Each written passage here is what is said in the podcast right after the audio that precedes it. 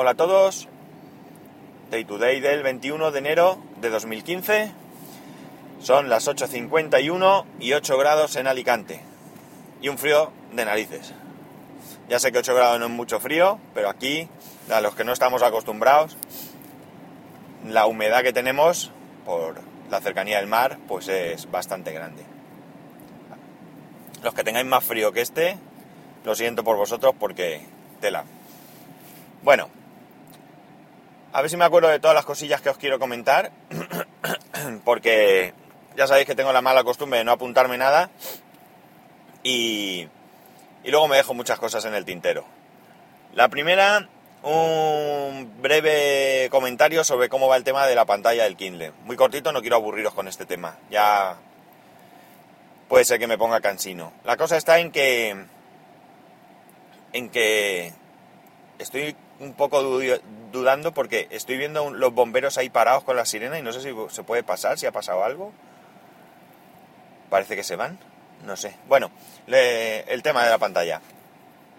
Mm, resulta que, como os dije, el vendedor me pidió unas fotos y demás, yo se las envié y lo que yo hice fue enviarle el mismo libro yo conecté, tengo la pantalla que compré, la tengo instalada en el Kindle. Pues nada, yo cogí, la conecté, o sea, encendí el Kindle, me descargué el libro de Amazon, hice la foto con mi pantalla luego al lado con el mismo Kindle, la misma página y tal. Bueno, la respuesta que me han dado es que... ¿Y ves las letras que se ven bien y la imagen mal y sigues sin pensar que es la placa base que se te ha quemado? Esto es que de verdad me enciende un poco, porque la prueba que, ellos me mandan a su favor es... Madre mía, está esto lleno de policías, bomberos, no sé qué habrá pasado. La... La prueba que ellos me mandan es una fotografía con dos Kindle, en uno con una pantalla donde se ve mal y en el otro con una pantalla donde se ve bien. Están desmontados ambos las pantallas puestas al lado, como, como hago yo para probar la pantalla, la segunda pantalla, digamos. Y esta es la prueba. Y yo les he contestado diciendo que lo que yo les mando, que ellos me mandan dos Kindles diferentes con dos pantallas diferentes. Aquí puedes interpretar lo que quieras, hasta que la pantalla que ellos ponen en el segundo Kindle está mal. Y no es el Kindle. Pero bueno, vamos a pensar que actúan de buena fe. Y es real que el Kindle está estropeado. Pero es que lo que yo les mando es el mismo Kindle, el mismo, probando las dos pantallas. En la mía se ve bien, salvando la parte evidentemente que está rota, y en el suyo se ve mal. Entonces, yo no puedo entender que la placa base está mal cuando con una pantalla se ve bien y con la otra se ve mal. Si con las dos pantallas se viese mal, pues desde luego que sería el Kindle el que está mal. Pero ya digo, si mi pantalla, la original, no estuviese rota, el Kindle funciona perfectamente. Pues nada, les he contestado esto, hace ya, fue ayer por la mañana, no tengo respuesta, ya veremos. Cambiando de tema. Resulta que parece ser que corre un rumor de que eh, ahora en febrero, no sé si es el 20 de febrero, mm, hay un, un evento Apple donde no se sabe nada, como siempre, vamos, y donde se presupone todo, como siempre también.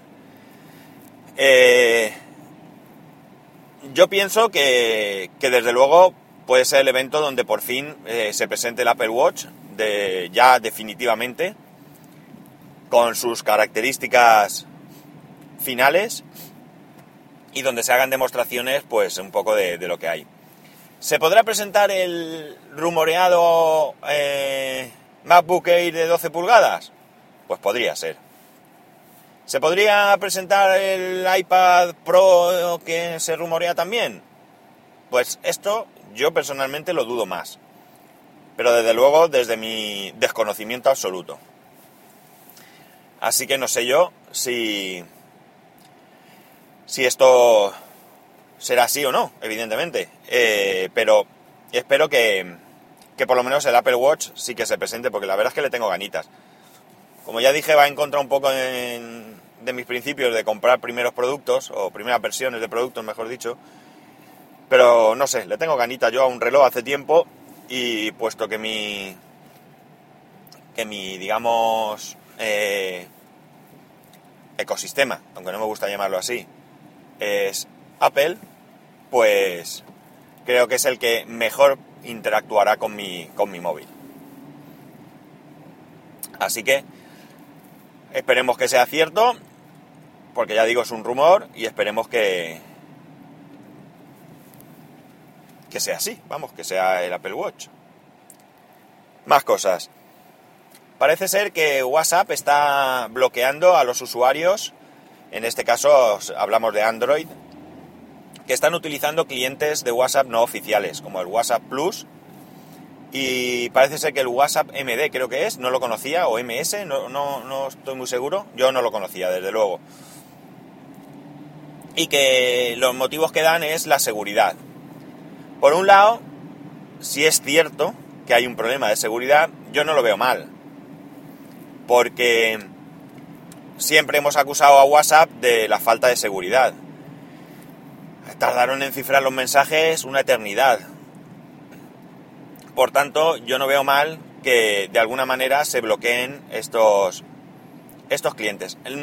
No veo bien que se baneen a, a, los usuarios, puesto que hasta ahora no han prohibido el uso de estas aplicaciones no oficiales. Por tanto, yo creo que lo que tendrían que hacer es buscar la manera de que únicamente su eh, aplicación oficial funcione. Y si tú tratas de utilizar otra aplicación, pues que no puedas. Y ya está. Pero no creo que tengan derecho a bloquearte de la noche a la mañana eh, sin que hayan hecho siquiera una campaña. Yo que sé, también podrían coger y decir, bueno, pues vamos a dar 15 días para que dejéis de utilizar aplicaciones no oficiales. Dentro de 15 días, todo el que esté utilizando esa aplicación será bloqueado. No pienso que sea la mejor forma, pero bueno, eh, se podría se podría aceptar.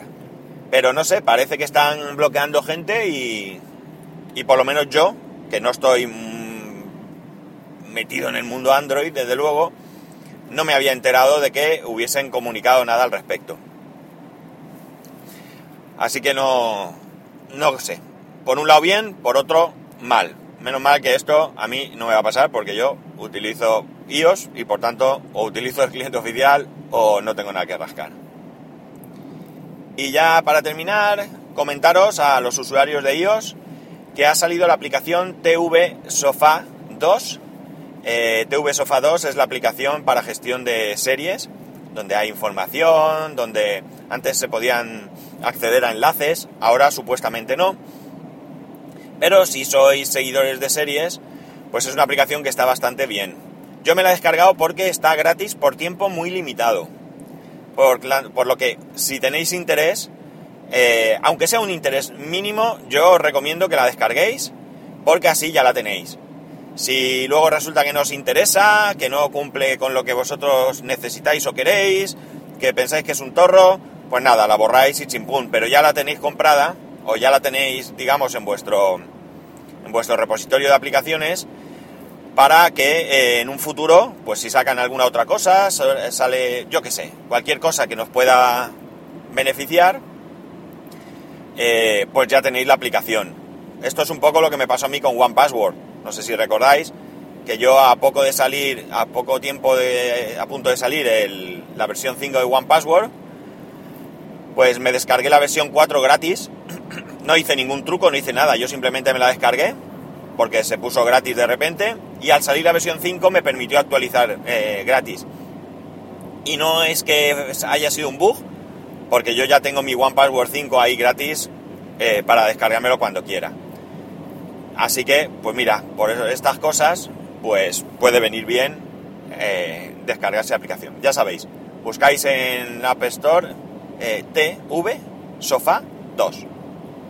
Y alguna cosa más me dejaré en el tintero seguro, pero ya digo, como tengo la puñetera manía de no apuntarme las cosas, cuando, cuando me vienen a la cabeza, pues luego se me pasan y luego, pues bueno, si son cosas intemporales, pues las puedo comentar en otro podcast otro día. Pero por ejemplo, cosas como lo de TV Sofá no, porque eh, tiene un tiempo limitado. Así que sigo con mi humilde propósito de intentar apuntarme las cosas, pero de momento nada de nada. También es cierto que muchas de las cosas que se me ocurren son cuando voy conduciendo, cuando voy escuchando algún podcast, con algún comentario o lo que sea, y evidentemente conduciendo no es plan de ir tomando notas. Eh, me bajé una aplicación, eh, no recuerdo ahora mismo el nombre, si tenéis interés os la puedo buscar, pero habrá mil por ahí, para grabar notas de voz. Pero claro, también es un poco complejo. eh, tengo el móvil puesto en el soporte, tengo que cogerlo, salir de lo que esté haciendo, o sea, de escuchar podcast, vamos. Eh, ejecutar la aplicación, darle a... Quiero decir que tengo que hacer varios pasos que también ponen en peligro eh, la conducción, así que no, no lo hago. Bien, ya sabéis, para poneros en contacto conmigo lo podéis hacer a través de Twitter en arroba spascual o a través del correo electrónico en spascual arroba spascual.es. Un saludito y nos escuchamos mañana.